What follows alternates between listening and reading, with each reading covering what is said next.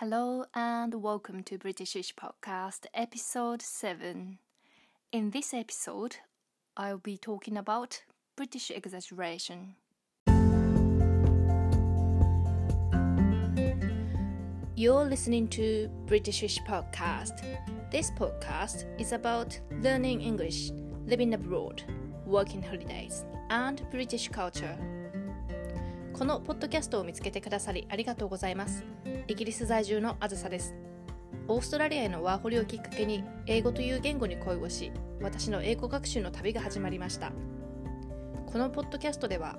英語学習、海外生活、ワーホリ、そしてイギリス文化をキーワードに、私が日々出会う文化の違いや言葉の壁、イギリス英語の面白さや魅力をシェアしていきます。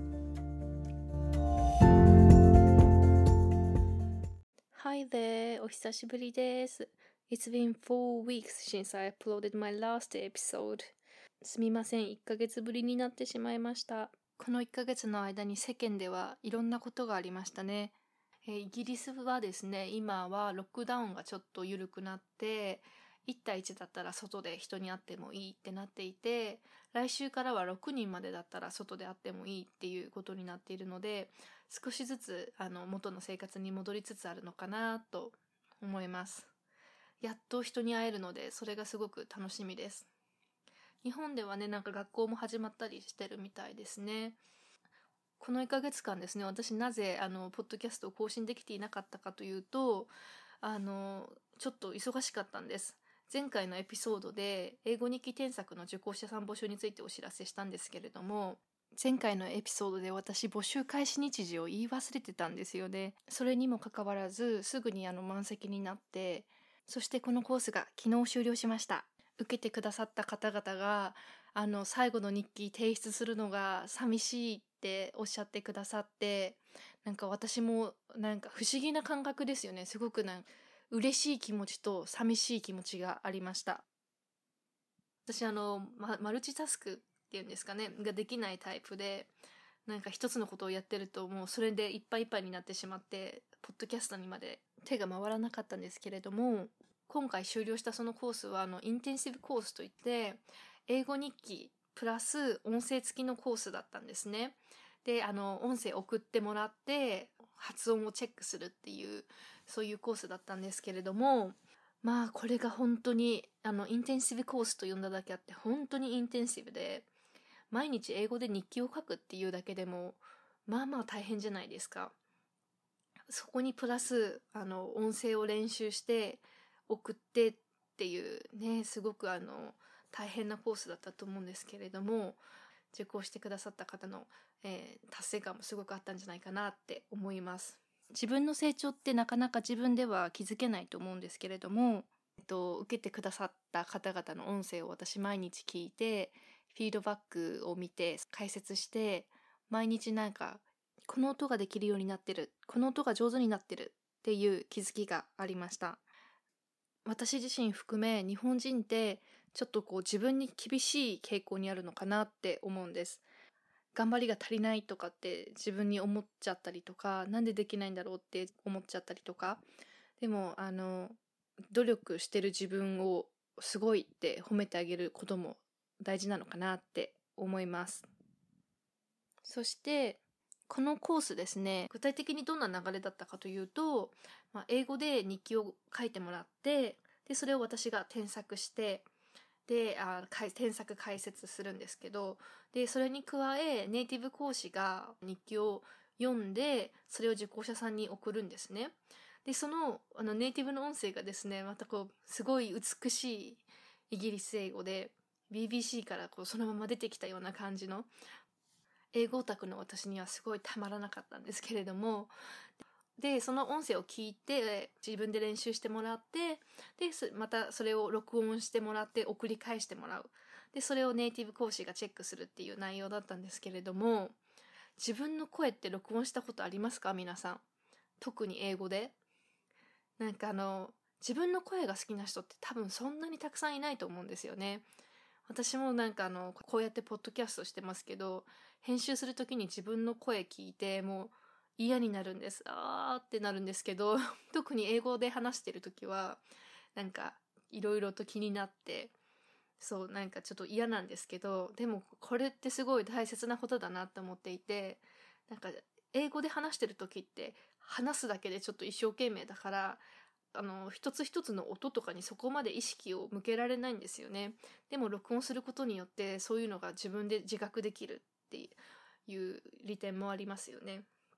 で、えっと、この提出してもらった音声をネイティブ講師が聞いてフィードバックがあるんですけれどもこのフィードバックがですねもう厳しいけどすごく丁寧なんです。そうなんかあのこの単語の中のこの音この母音が音が違うとかなんかすごい細かいんですね。もうズバリ言われます。で私が実はあのインスタに載せている音声もこの講師にあのチェックしてもらってるんですけれどもいつも何かしらこう指摘を受けて23回は取り直してやっと OK が出る感じなんですけど、えー、私がよく指摘を受けるのはですね「O」の音。イギリス英語とアメリカ英語で結構違うんですよね。そして TH の音。なんか TH は多分日本人に結構共通する難しい音だと思うんですけれども意識してないと the を d で発音してだって言っちゃったりとか似てる音だからなんか代用してしまうんですよね。they を they とか that を that って言ってしまう感じ。これいつも私指摘されてます。普段指摘を受けないと自分がどの音ができていてどの音ができていないかっていうことすらも気づかないのでそういうふうにこう自分の発音を何ができていて何ができていないのかっていう知る機会があるっていうのはすごくいいことなんじゃないかなって思いました。今回ネイティブからのフィードバックの中に結構あの発音記号が入っていて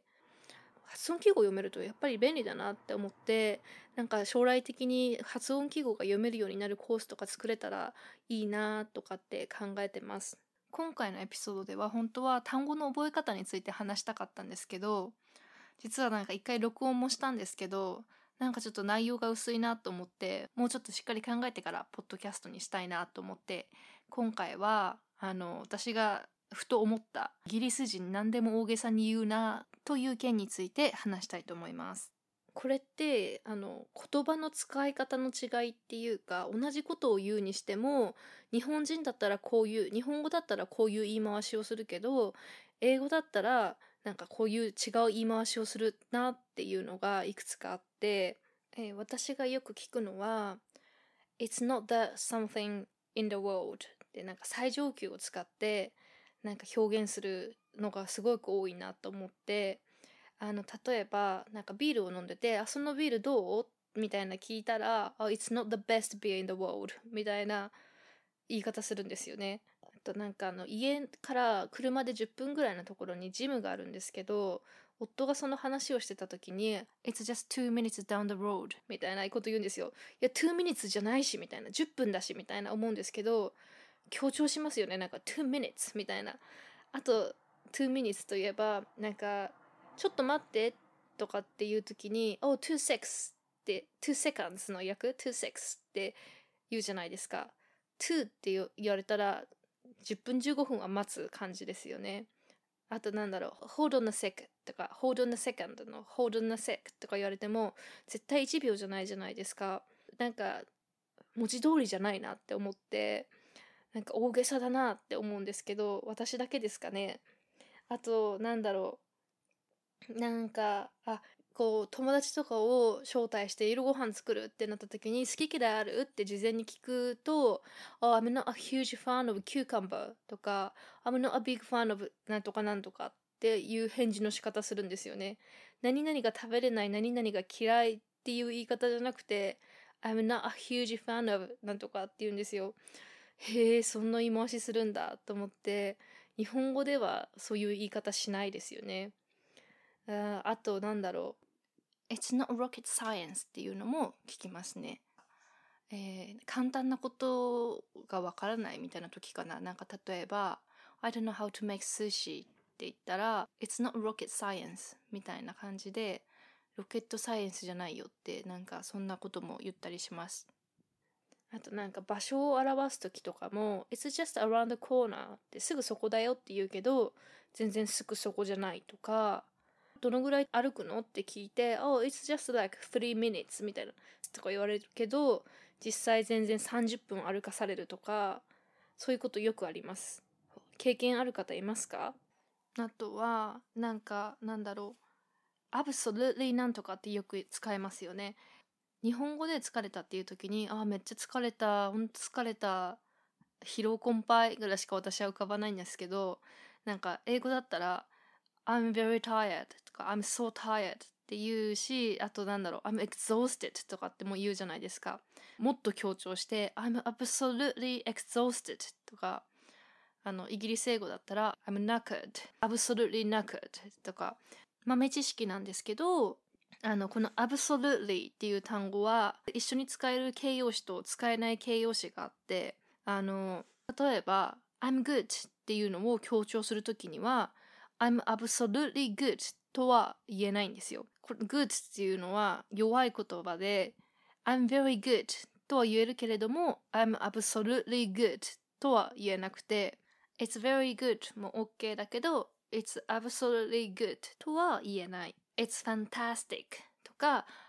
fantastic みたいに強い言葉の時は、It's absolutely fantastic みたいにこう強調するときに absolutely を使えるんです。あとは、あの、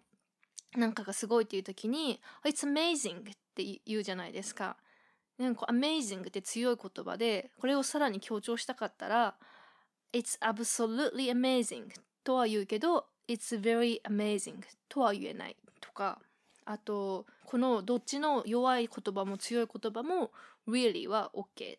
It's really amazing って言えるし It's really good とも言えます。弱い言葉も強い言葉もあの really で強調するのは OK だけど弱い意味の形容詞は very か really で強調する。で強い言葉例えば uh, fantastic とか perfect とかそういう言葉はあの absolutely で強調します。そう他にはえっと例えば忙しいっていう時は I'm really busy か I'm absolutely overloaded とか I'm absolutely swamped っていう言い方するんですよね。あと bad